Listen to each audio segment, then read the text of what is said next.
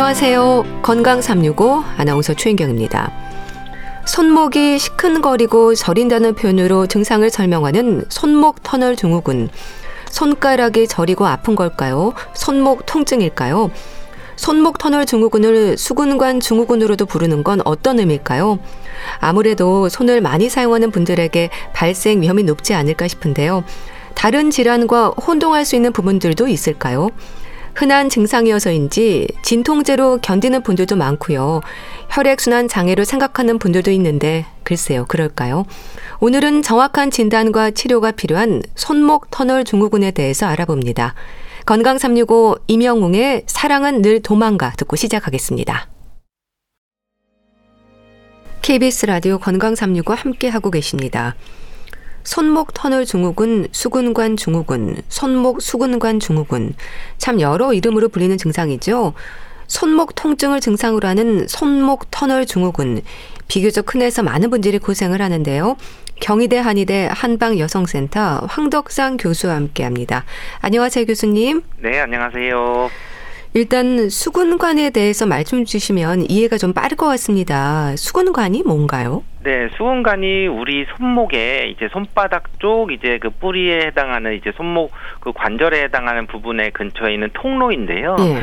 어, 수근관은 이제 손바닥을 보면 이제 스근골과 수장 측에 이제 횡수근대로 이루어진 공간이 있습니다. 우리가 손을 이제 오목하게 하면은 이제 손목과 팔로 연결되는 좀 이렇게 공간이 생기는데 예. 이런 부분들이 이제 정중신경이 지나고 또 이제 아홉 개의 이제 그런 굴곡 건들이 지나는 그런 관계인데 여기 이제 덮고 있는 그런 횡수근 인대가 있는데 요 인대 두께가 보통 0.6에서 2mm 정도로 돼 있는데 이제 스근관 증후군처럼 어떤 질환이 되면은 6mm까지도 굉장히 두꺼워지는 한 3배 정도가 두꺼워지면서 바로 이렇게 두 두꺼워질 때 그 정중신경을 누르면은 네. 이제 그런 여러 가지 증상들이 나타나는 그런 것이 되고 바로 그런 해부학적인 구조입니다. 근데 이제 이 수근관의 정중신경이 이제 손가락으로 가야 되는데 대부분은 이제 우리 엄지 쪽으로 가는 게 한 80% 신경이 가고 네. 나머지 이제 18%는 이제 중앙 쪽으로도 가고 이제 약간 새끼 손가락 쪽으로도 좀 일부가 가는데 물론 이제 사람마다 조금의 그런 분지의 차이는 있어서 이런 해부학적인 구조가 있는 것이 수근관이라고 할 수 있습니다. 네. 그러니까 우리 손목 부위로 많은 힘줄과 신경이 지나가는 거네요. 그 신경들이 눌리거나 문제가 생기면 손목 터널 증후군이 생기는 건가요? 그렇죠. 우리가 손목 터널, 손목에 있는 터널이 막히면서 오는 그런 신경병증이라고 볼 수 있고요. 결국 우리 이제 수근관에 지나는 이제 손가락에 정중 신경이 지나게 되고 그 신경이 눌리면서 그 정중 신경이 분포하면서 느끼는 감각 영역들 그러니까 이제 두 번째, 세 번째 손가락이 위주로 저리거나 뭐 통 증이 있거나 또 이제 이삼 감각 등이 있을 수 있고 또 이제 무지구근의 약화로 이제 손가락 힘이 좀 잘 안 들어가는 그런 증상들이 나 나타날 때 네. 수은관 손목 터널 증후군, 뭐 수은관 증후군 이런 쪽으로 얘기를 하게 됩니다. 네. 결국 이제 어, 다시 정리하면 이제 손바닥 쪽에서 정중신경이라고 신경이 흘리는 그 부분들을 압박하면서 나타나는 여러 가지 증상들이고 보통 이제 여성에게 또 이제 한 남성보다 다섯 배 정도 많이 발생하고 그리고 이제 30에 서 60세 사이에 또 이제 약간 중년 여성에게 또 많이 나타나면서 네. 한의학에서는 이제 뭐 빗증이라 그래서 뭐 저리고 아프고 뭐 좀 기운이 빠진다 이런 증상들로 해서 뭐 원인들은 이제 뭐 풍한습이나 담음이나 또는 기혈이 부족하거나 좀 근육이 약해지거나 뭔가 한 가지뿐만 아니라 전신적인 원인도 같이 올 수 있는 그런 증상이 수은관 손목 터널 증후군이라고도 할 수 있습니다. 네. 환자들은 주로 어떤 표현을 하나요? 네, 아무래도 이 신경이 지배하는 그런 감각이나 힘을 쓰는 영역들이 있거든요. 네. 결국 이제 손가락에서 정중신경이 지배하는 영역이 이제 두 번째, 세 번째 손가락, 이제 엄지 쪽이 되는 거거든요. 그래서 이 손가락 쪽에 감각이 이상하거나 또는 이제 좀 감각이 좀 떨어지거나 그리고 또 이제 통증이 있는데 이제 밤에 좀 심해지거나 이럴 때 손을 흔들거나 이렇게 좀 털거나 좀 주무르면 음. 또 이제 좀 통증이 줄어드는 그런 것들을 주로 호소를 하기도 하고요. 음. 그렇지만 이제 오래되거나 그러면은 어떤 이제 더 신경이 압박되거나 근육이 좀 위축이 되거나 근육이 약화되는 그런 증상들이 좀 나타날 수 있고요. 음.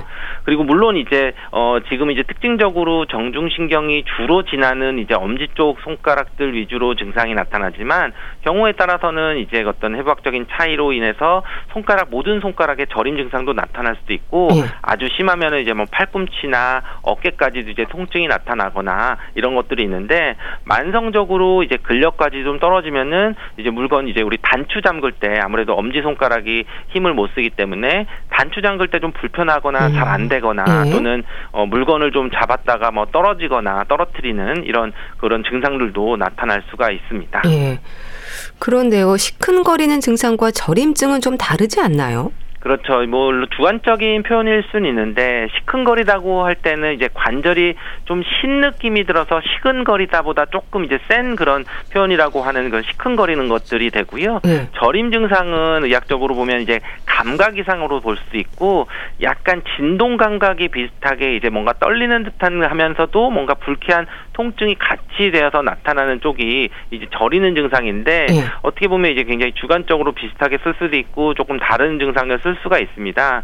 그렇지만 이제 저린 것들은 뭔가 이제 오래 눌리거나 이제 혈액 순환이 좀 잘 안 되거나 또는 이제 신경이 눌리거나 이런 쪽으로도 볼 수도 있고 또는 이제 통증이 또 심하면은 이런 것들이 다 동시에 나타나는 경우도 있어서 좀 이런 것들은 좀 증상들을 좀 자세히 표현을 하고 자세히 관찰하는 어떻게 심해지거나 또는 어떻게 행동을 하면은 좀 어, 약해지거나 이런 것들도 관찰을 해야 합니다. 예.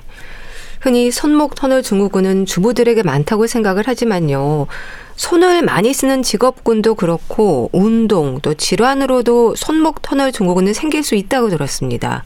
네, 아무래도 손목 터널 증후군이 이제 여성에게 좀 남성보다 많이 발생하긴 하지만 그렇지만 이제 주로 직업과 관련되는 그런 원인들이 많이 나타날 수 있습니다. 네. 그래서 보통 이제 30세 이상에게 나타나고 중년 여성에게도 많이 나타나지만 또 이제 의학적으로 진단될 때 보면은 한 50%가 어떤 특정 업무와 연관성 있는 것으로 보고 그 업무라는 것은 직업적 요인으로 손목과 손가락에 이제 반복적으로 이제 굽혔다 폈다 하는 이러한 동작들을 많이 지속적으로 해야 되는 일을 한다든지 예. 또 이제 진동이 오게 되는 이제 덜덜거리는 그런 진동 기계를 사용할 때에는 수근관 증후군, 손목 터널 증후군 발생률이 한 두 배 정도 이제 높은 것으로 좀 알려져 있고요.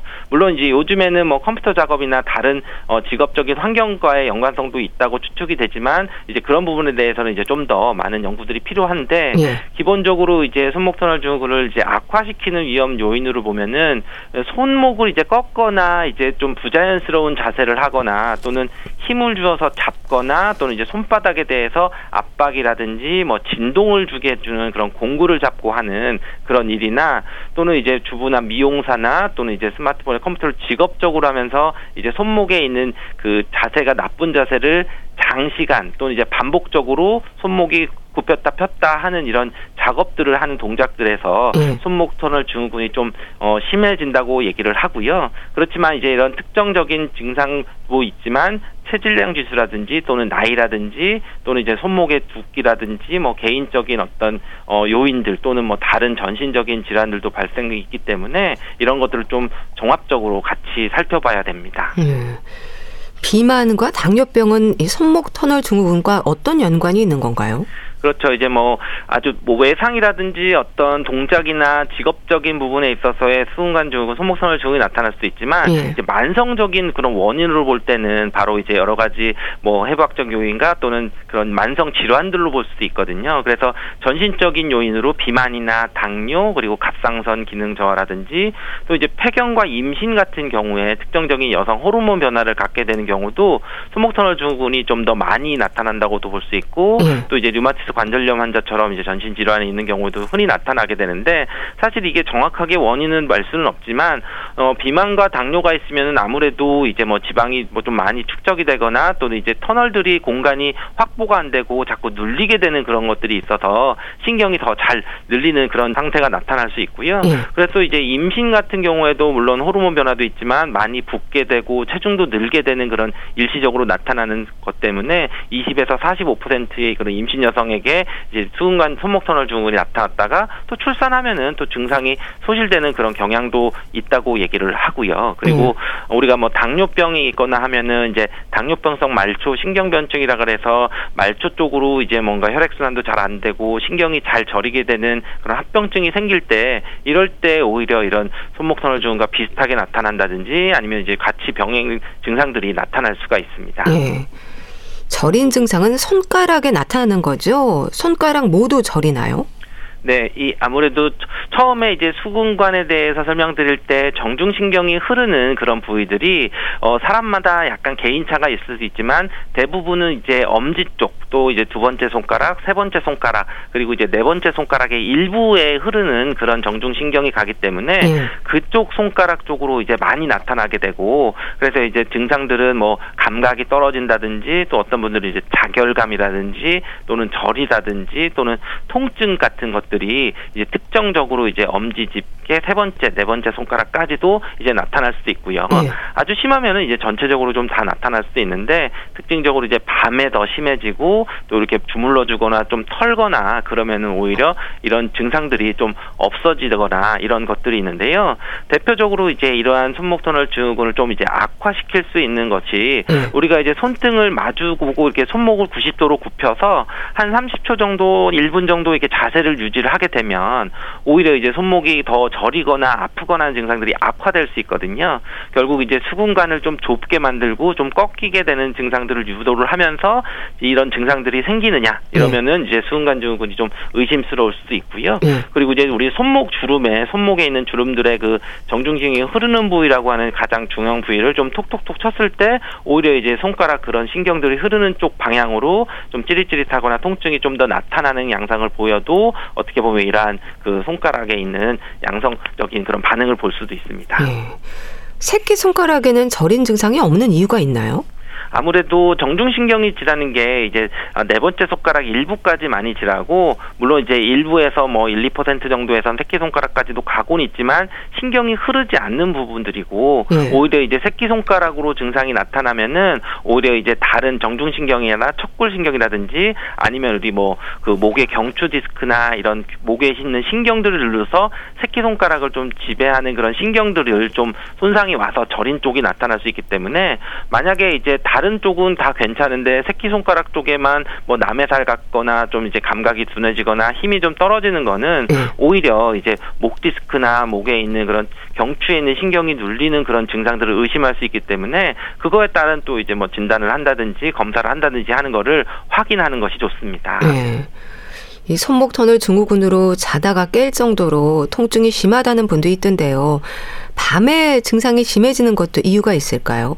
어, 아무래도 이제 낮에 이제 쓰는 거는 많이 움직이거나 뭔가 이렇게 신경이 눌리거나 할 때 조금 감각이 좀 늘어지거나 우리가 이제 수, 손목 터널증을 때도 주물러 주거나 이렇게 털면은 오히려 좀 완화가 되는 것처럼 음. 오히려 이제 그런 많이 쓰고 돼서 통증이 눌려 있는데 자려 그러면 더 붓거나 또는 이제 특정 자세로 눌리는 자세로 좀 있게 될 수가 있어서 그래서 이제 통증이 좀 더 심해질 수도 있는 거고요. 음. 그리고 이제 한의학 쪽에서는 어떤 뭐 이제 혈과 혈액 순환이 관련돼서 혈이 좀 잘 순환이 안 되거나 부족해졌을 때 밤에 통증이 더 심해지는 경우도 있는데 사실 딱히 한 가지로 원인을 할 수는 없지만 이런 손목 터널 증후군의 양상들이 밤중에 좀 더 심해지는 그리고 또 이 운동을 좀 더 이렇게 안 하고 뭔가 눌리거나 움직임이 제한이 있을 때 오히려 통증이 심해지는 그런 양상을 또 볼 수 있습니다. 네.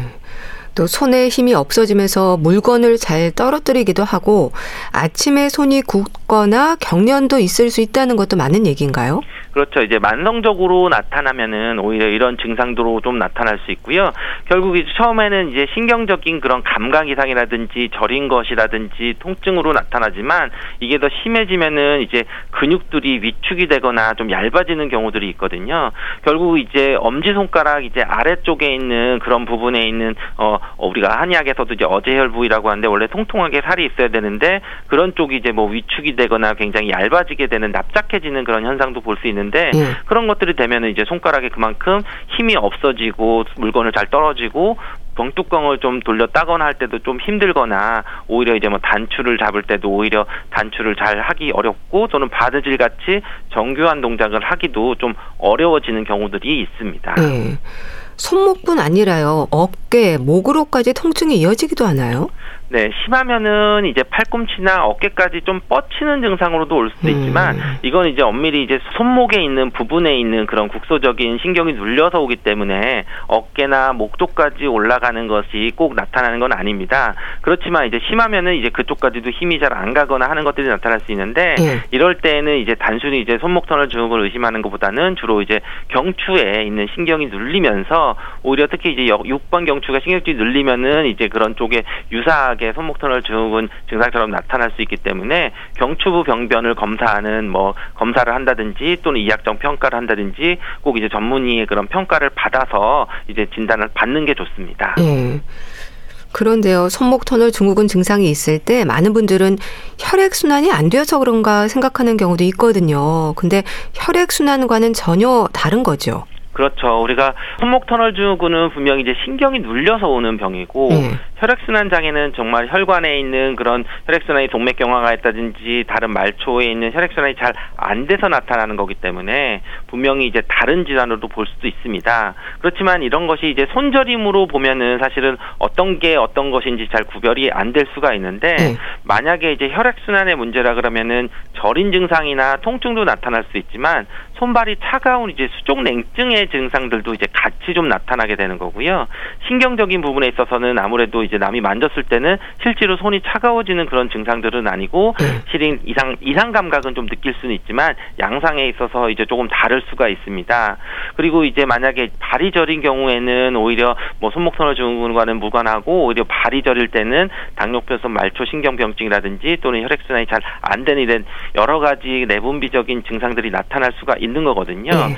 결국은 이제 손목만 그렇고 또는 이제 손발도 같이 저리고 할 때 그런 양상들이 좀 다르다 고 볼 수 있습니다. 네. 그래서 이제 뭐 한의학에서도 이런 손목 터널 증후군을 빗증 저리다고 할 때는 여러 가지 이전 국소적으로 뭔가 막히는 부분들도 있지만 혈액 순환이 잘 안 되거나 그랬을 때는 좀 다르게 보고 그것을 유발할 수 있는 다른 전신적인 그런 음. 부분까지도 같이 고려를 하고 있습니다. 네. 다른 질환과 분별해야 하는 경우도 있는 거네요.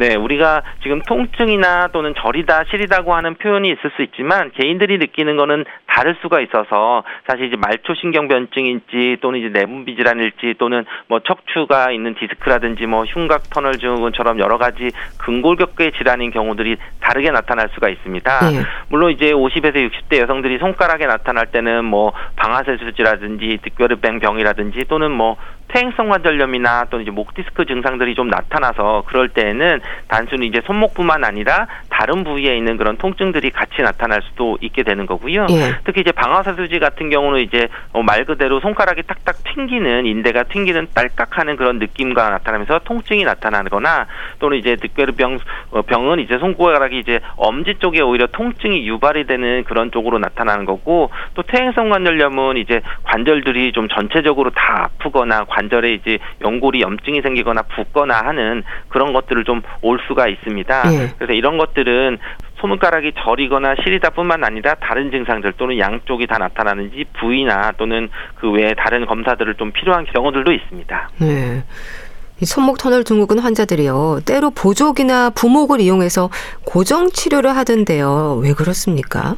네, 아무래도 우리가 고정을 해서 어떤 자꾸 꺾이는 이런 통증들이 유발이 되는 게 굽혔다 폈다 계속 하게 되면서 수군 관에 있는 그런 부분들 신경이 좀 눌리게 되는 것들을 통증의 원인으로 본다 그러면은 예. 우리가 조금 이제 그 자세 올바른 자세로 손목을 좀 편하게 하면은 이 수근관이 좁아져 있는 거를 좀 넓어진 상태로 좀 확보를 할 수가 있어서 바로 이 수근관 내 압력을 좀 낮추는 방법이 이제 고정을 해주고 휴식을 취하게 되는 거죠. 음. 아무래도 우리가 뭐 운동을 많이 하거나 좀 과로를 하게 되면은 우리가 뭐 다리도 부을 수도 있고 뭐 신경도 좀 뭐 근육들도 이제 뭐 펌핑이 된다고 할 정도로 부어서 자꾸 눌리게 되는 거기 때문에 이렇게 초기에 좀 증상이 있을 때는 휴식을 할 때 약간 이제 부목을 좀 고정을 하거나 네. 오히려 그랬을 때 어, 아, 수근관 내 압력이 떨어지고 통증을 좀 어, 완화시키는 그런 부분들이 있습니다. 근데 이럴 때도 이제 그냥 부목을 고정한다는 것보다는 손목이 이제 너무 과도하게 굽히거나 펴지거나 하지 않고 약간 손목을 이제 중립 중립적으로 되면서 편한 상태에서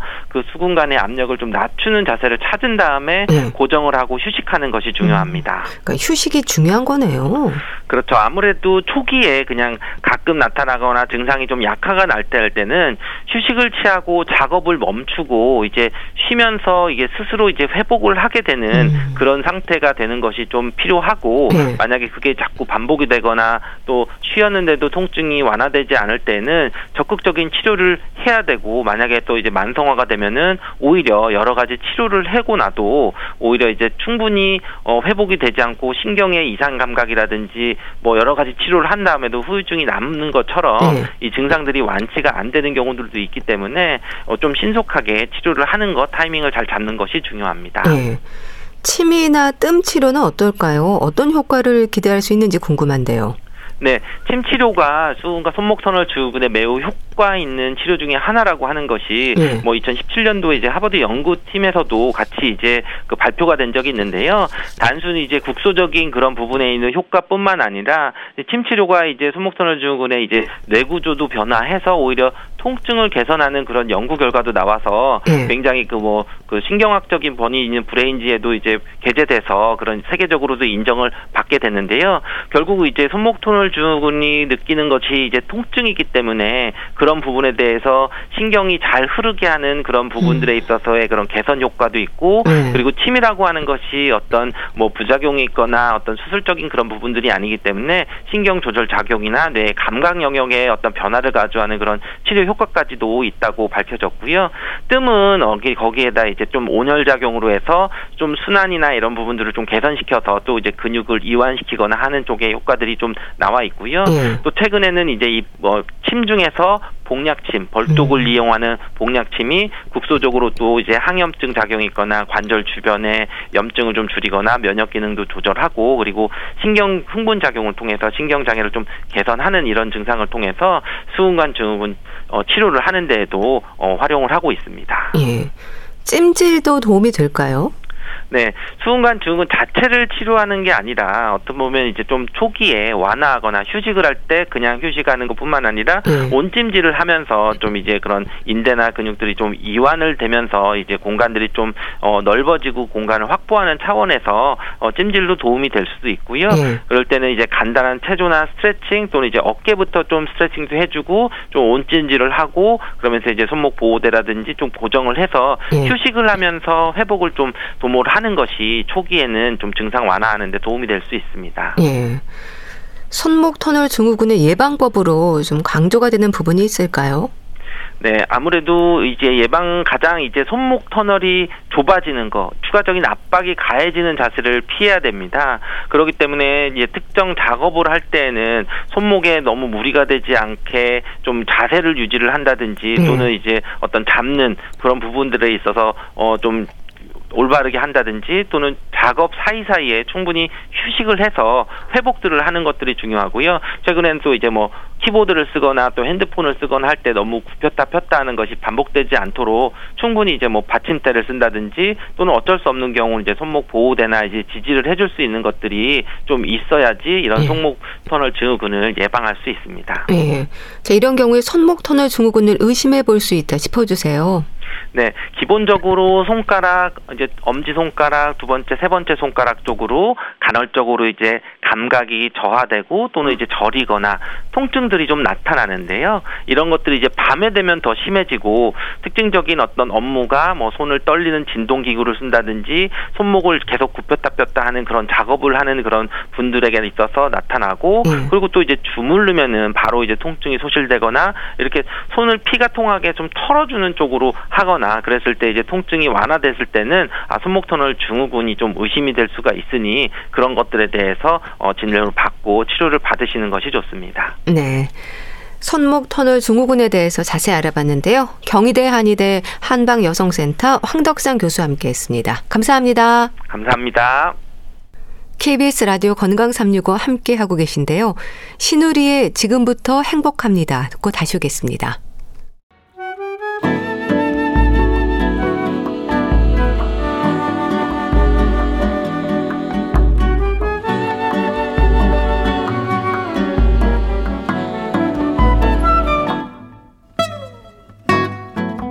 건강한 하루의 시작. KBS 라디오 건강 365. 최윤경 아나운서의 진행입니다. KBS 라디오 건강 365 함께 하고 계십니다. 건강을 주제로 하는 책을 소개합니다. 북컬럼니스트 홍순철 씨, 안녕하세요. 네, 안녕하세요. 오늘 소개해 주실 책은요, 제목에서부터 물음표를 찍게 하네요. 집단 착각. 어떤 내용인가요? 예, 그 착각은 자유라는 말 있잖아요. 예. 살면서 우리는 누구나 착각을 하게 됩니다. 개인이 착각을 하는 건 사실은 개인에게 어떤 피해가 돌아갈 뿐인데 음. 만약에 한 집단이 한 공동체가 착각 속에 빠진다면 그게 어떤 일이 벌어지게 될까 생각해 보게 하는 책인데요. 네. 많은 분들이 아마 이 안델슨의 동화 벌거벗은 임금님을 기억하실 겁니다. 예. 너무 오래돼서 기억이 안 나는 분들을 위해서 잠깐 줄거리를 소개해 드리면 네. 매번 색다르고 아름다운 옷을 입고 싶어 하는 허영심 많은 임금님이 있었죠. 그 앞에 재단사 두 명이 등장을 합니다. 예. 알고 보니 사기꾼이었어요. 그들은 세상에 둘도 없는 최고의 의상을 선사하겠노라며 임금님을 구슬렀습니다. 사기꾼들은 자신들이 만든 옷은 너무너무 아름다워서 똑똑한 사람에게만 보인다 라고 이야기를 하죠. 예. 임금님은 자신이 멍청한 사람이 될 수 없다라는 생각에 사실은 있지도 않은 옷을 입고 그러니까 벌거벗은 채 행차를 하게 됩니다. 예. 그리고 임금님뿐만 아니고 모두가 다 멍청한 사람으로 취급당하고 싶지 않기 때문에 분명히 임금님이 아무것도 입지 않은 걸 보고 있음에도 불구하고 와 임금님 옷 정말 예뻐요 멋있어요라고 이야기를 합니다. 모두 다 사기꾼들의 장단에 놀아나는 거죠. 예. 결국 이 사단은 한 어린 소년이 임금님 발가벗었대요라고 음, 맞아요. 이야기하면서 예 밝혀지게 되는데요.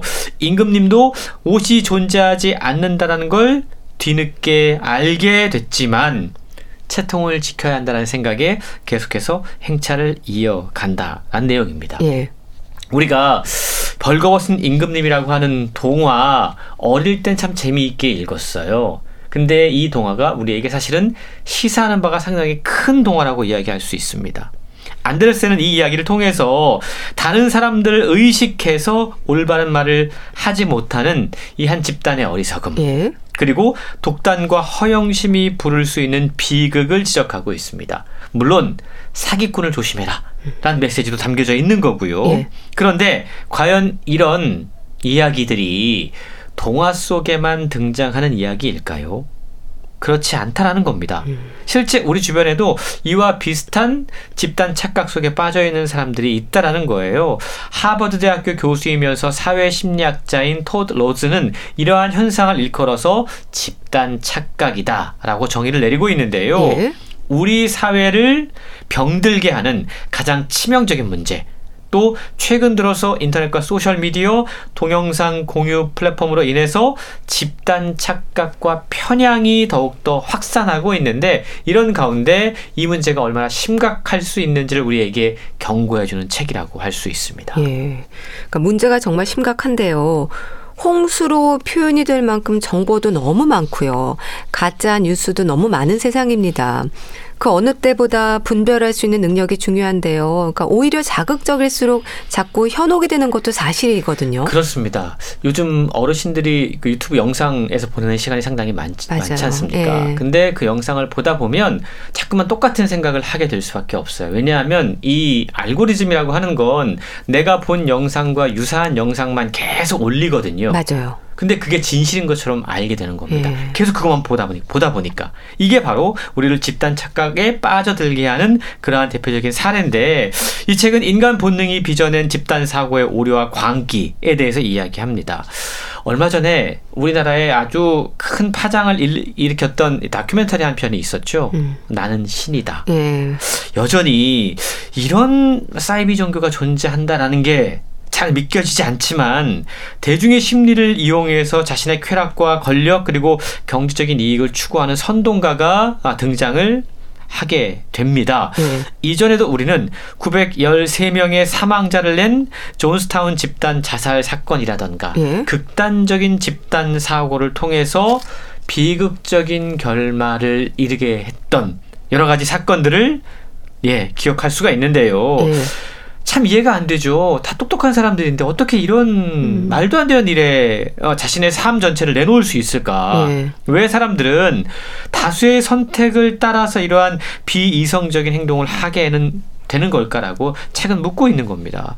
이 교육 신경과학의 최고의 권위자인 저자는 이런 일들이 사실은 인간의 본능 때문에 나타난다라고 이야기를 해요. 예. 인간은 사회적 동물이라고 이야기합니다. 그 말은 뭐냐면 자꾸만 누군가의 눈치를 본다는 거예요. 내가 나의 생각, 나의 관점으로 어떤 일을 결정한다고 생각하지만 사실은 우리는 주변을 계속 예, 조망하면서 나 다른 사람들이 어떻게 선택하는가를 예, 나의 선택의 어떤 결정의 요인으로 활용을 합니다. 예. 그러다 보니까 실제로 좋아하지 않지만 다른 사람들이 다 좋아한다고 하면 그냥 괜찮다라는 착각이 들기도 하고 모두가 다 그래요 맞아요라고 이야기하는 나 혼자서 아니요라고 참 말하기가 곤란한 상황들이 있다라는 거죠. 맞아요. 이렇게 다른 사람들과 행동을 조율하고 싶은 충동, 사회학자들은 이걸 일컬어서 수능 편향이라고 부르는데 이러한 일들이 우리 주변에서 너무나 자주 일어나고 집단 착각이 발생하고 그리고 사이비 종교라던가 이런 말도 안 되는 오류에 빠지는 일들이 생각보다 많이 생겨난다라고 책은 지적하고 있는 겁니다. 그런 경우를 수능 편향이라고 하는 거군요. 사실 저도 좀 그런 편이긴 한데 대세에 지장이 없으면 그냥 가자는 생각을 하거든요. 그런데 이게 문제를 일으킬 수 있다는 거죠? 그렇습니다. 오늘 소개해드리는 책은 우리 집단의 우리 공동체의 어떤 사회적인 건강 상태를 한번 좀 점검해 보게 하는 그런 책인데요. 예. 사실은 이 개인의 선택이라고 우리가 이걸 생각할 수 있어요. 근데 저자는 우리가 흔히 요즘 뭐 인터넷이 집단 지성이다라고 이야기하는데 아니 인터넷은 집단 지성이 아니라 집단 무지성일 수 있다라고 이야기하고 있는 겁니다. 예. 인간은요 항상 어떤 공동체의 영향을 받을 수밖에 없는 사회적인 동물이기 때문에 내가 속한 집단 그 공동체의 선택이나 가치관을 그냥 무비판적으로 믿고 따르는 경향이 있다라는 겁니다. 그리고 그냥 다른 사람들이 선택하는 걸 선택할 때 편해요. 맞아요. 우리 식당 가서도 그렇잖아요. 뭐 먹을래 그러면 다른 사람들이 이야기하면 어, 나도 그거 그렇게 어, 되죠. 이렇게 되거든요. 음. 따라가게 돼 있습니다. 그리고 그게 사회적으로 인정받고 있다라고 생각을 해요. 다 짜장 먹는다고 하는데 나 혼자 짬뽕이라고 외치기가 어려운 거죠. 현대에 와서는 이렇게 집단적으로 어떤 것들이 의사결정이 되고 그것이 어떤 집단 지성이라고 불리우고 있지만 사실은 이러한 집단 지성이라고 하는 게 언제나 좋은 결과를 낼 것이다 라고 믿어서는 안 된다라고 책은 이야기하고 있는 겁니다. 예. 인터넷이 발달하고 있고 소셜 미디어가 사람들의 일상을 담아내는 일종의 그릇 역할을 하면서 문제는 세상에서 수많은 선동가들이 판을 치고 있다는 겁니다.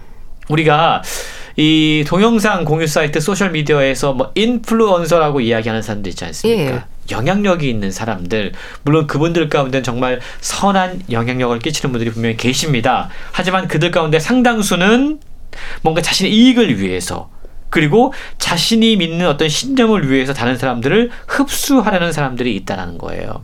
그러다 보면 우리 요즘 정치에서 가장 큰 문제가 양극화라고 이야기하잖아요. 예. 끝에서 끝으로 서로 편을 갈라서 막 공격합니다.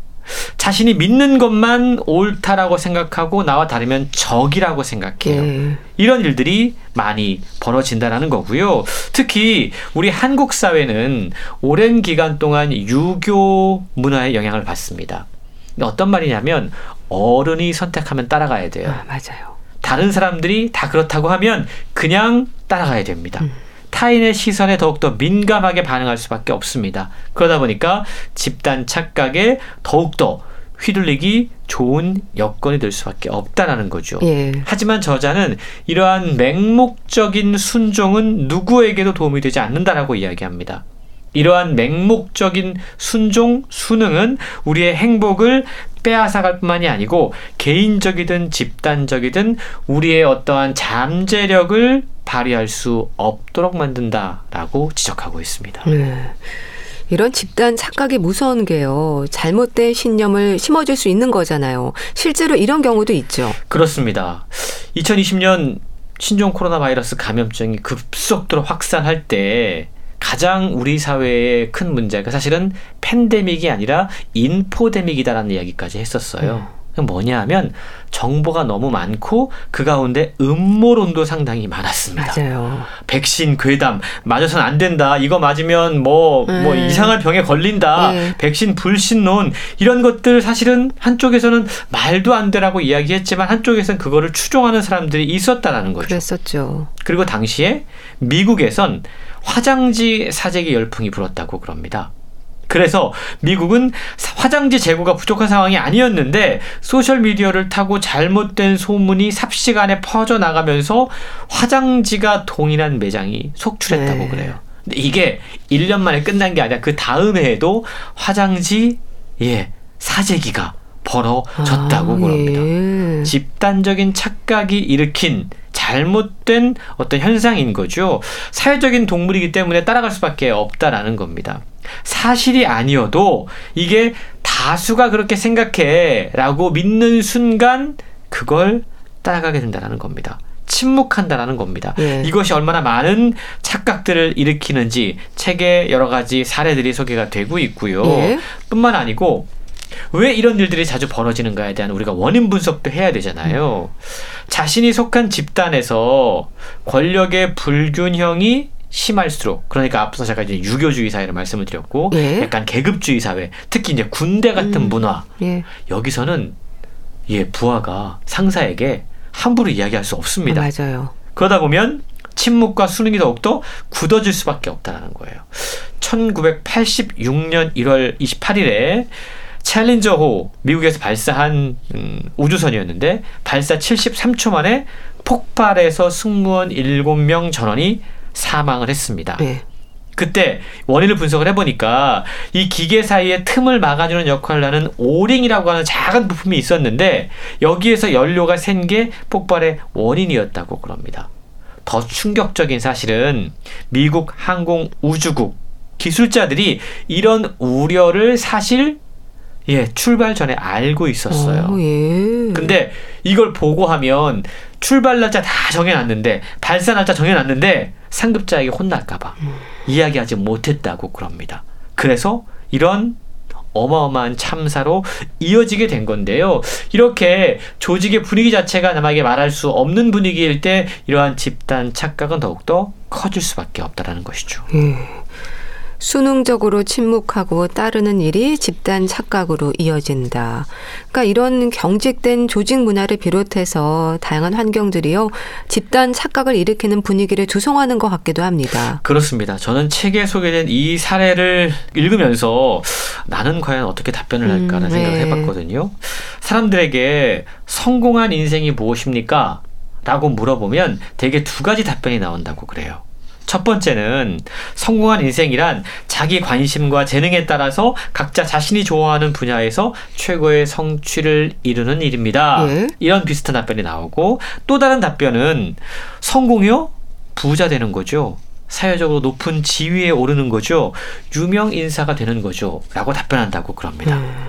그런데 사람들은 흔히 처음 이야기한 예, 뭐 자신의 관심과 재능에 따라서 성취를 이루는 일이 성공입니다라고 하는 것보다 부자 되는 거, 아, 높은 지위에 오르는 거, 음. 유명 인사가 되는 거 이걸 성공한 인생이라고 생각하는 사람들이 압도적으로 많다고 그럽니다. 예. 근데 이게 사실은 오해일 뿐이라고 그래요. 아, 그래요? 2019년에 미국인 5,200명을 대상으로 한 연구를 실시를 했는데 응답자 가운데 97%가 사실은 앞서 어, 답변한 자식이 관심과 재능에 따라서 이런 게 더 성공한 삶이다라고 생각을 하면서 동시에 92%는 남들은 아마 아, 후자를 얘기할 거예요. 라고 답변했다는 거니까 나는 나는 아, 예, 성공이라는 게 음. 정말 멋진 답변을 내놓을 수 있는데 예. 다른 사람들은 부자 되는 게 성공이라고 생각할 거예요. 라고 얘기했다라는 겁니다. 그러니까 사람들은 내가 생각하는 잣대와 다른 사람들이 생각하는 잣대가 다를 거다라고 생각한다라는 거죠. 그렇군요. 자신을 제외한 사람들 다수가 다, 나와는 좀 다른 가치를 추구한다라는 이- 이런 인지적 혼란들이 가끔 우리의 삶 가운데서 발생하는데 이것 역시도 집단 착각으로 이어지는 경우가 많이 있다라는 겁니다. 예. 나는 이렇게 생각하는데 다른 사람들은 다르게 생각할 거예요. 이게 아마 명백한 진실을 외면하면서 타인의 눈치를 볼 수밖에 없기 때문에 이런 일들이 벌어지는 건데 이것 역시 집단 착각에 빠지게 하는 상당히 중요한 요소라고 이야기할 수 있는 것이죠. 그렇군요. 그리고 이건 정말 큰 문제일 것 같은데요. 이런 집단 착각으로 인해서 의료 현장에서 문제가 발생하거나 제대로 된 치료가 진행되지 못하는 경우들도 발생을 한다고요? 그렇습니다. 미국의 사례이긴 하지만 매년 미국에서는요. 약 5천 명이 신장 이식을 기다리다가 사망한다고 그럽니다. 예. 5천 명씩이나 신장 이식을 기다리다가 사망한다. 사실 신장은 늘 부족할 수밖에 없거든요. 그렇죠. 근데 신장 이식을 기다리는 사람들은 10만 명 정도에 이른다고 그래요. 근데 이식할 수 있는 신장은 약 2만 1000개 정도에 불과하다고 그럽니다. 예. 놀라운 건 폐기되는 신장이 음, 예. 매년 3,500개 가량이나 된다라는 겁니다. 아, 이해가 안 되잖아요. 그러게요. 절반은 쓸만하다라는 부- 점이 있음에도 불구하고 이런 신장들이 버려지는 거죠. 예. 왜 이런 일이 벌어질까? 마찬가지로 집단 착각 때문입니다. 신장이 기다리던 신장이 예, 딱 나왔어요. 근데 첫 번째 대기자가 어떤 이유로든 아, 난 그 신장이 나, 마음에 안 들어요라고 거부를 하지 않습니까? 그러면 그 신장이 다음 대기자로 넘어간다고 그래요. 근데 한 번 거부된 신장을 사람들이 그냥 나쁜 신장 이라고 여기는 겁니다. 예. 그래서 한 번 신장이 거부되면 그 다음 사람도 거부하고 그 다음 사람도 거부하고 그러다가 결국 버려지는 거예요. 아, 그렇군요. 그러다 보니까 앞 사람이 판단한 걸 그냥 따라가면서 추정하면서 앞 사람이 거부했으니까 분명히 저건 문제가 있을 거야. 라고 생각하면서 좋은 신장이 올 때까지 목숨을 걸고 기다리는 사람들이 있다는 겁니다. 예. 그러다가 사망하는 사람들이 5천 명씩이나 된다는 거죠. 저자는 이 사례를 소개하면서 이건 전형적인 따라쟁이의 함정이다라고 이야기합니다. 그러면서 만약에 앞 사람이 노라고 했더라도 그 사람만의 어떤 이유가 있을 거고 이 신장이 이식할 수 있는 신장이라는 의학적 판단이 내렸기 때문에 내가 받아도 문제가 없다라고 자기 주도적으로 생각했다면 예. 살수 있다라는 거죠. 근데 앞 사람이 거부했다고 분명히 문제가 있어. 나도 거부하니까 결국 기다리다가 순서까지 오지 못하는 그리고 결국 목숨까지 잃게 되는 사례들이 벌어지게 된다는 겁니다. 이걸 보더라도 우리가 얼마나 나 자신의 판단에 의해서 결정하는 것이 아니라 다른 사람들을 판단을 따르는지 확인할 수 있다라는 건데요. 네. 이것이 참 우리 사회에 얼마나 뿌리 깊이 박혀 있는지 최근 다양한 사례를 가지고 지적하고 있습니다. 네. 집단 착각이 문제라는 생각은 하고 있었지만 생각보다 위험한데요. 인간의 본능이라고 하셨습니다. 그럼 이렇게 계속 당할 수밖에 없는 건가요? 사실은 그럴 수밖에 없는 면이 좀 있죠. 하지만 책은 그럼에도 불구하고 집단 착각에서 헤어나올 수 있는 방법이 있다라고 이야기합니다. 예. 일단 우리가 살고 있는 세상이 어떤 세상인지를 알아야 돼요. 우리는 지금요. 엄청난 정보에 휘말려 살고 있습니다. 쏟아지는 정보 속에서 인간의 정보 처리 능력은 한계가 있기 때문에 결국은 믿고 싶은 것만 믿고 보고 싶은 것만 볼 수밖에 없다라는 거예요. 예. 이거 인정해야 됩니다. 그럴 때 우리는 아 내가 아는 것 이외에 다른 세계가 있겠구나라는 생각을 할 수 있다라는 거죠. 예. 그래서 저자는 침묵을 깨라라고 이야기를 해요. 그러고 왜? 왜 안 돼? 란 질문을 할 수 있어야 된다라고 이야기합니다.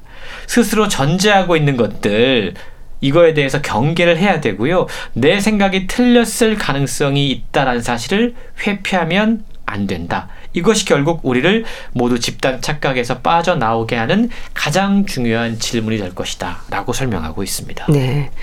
집단 착각, 침묵을 깨는 것에서부터 시작이 된다. 기억해야겠습니다. 북컬럼니스트 홍순철 씨와 함께 했는데요. 감사합니다. 감사합니다. 김범수의 하루 보내드리면서 인사드릴게요. 건강365 아나운서 최인경이었습니다. 고맙습니다.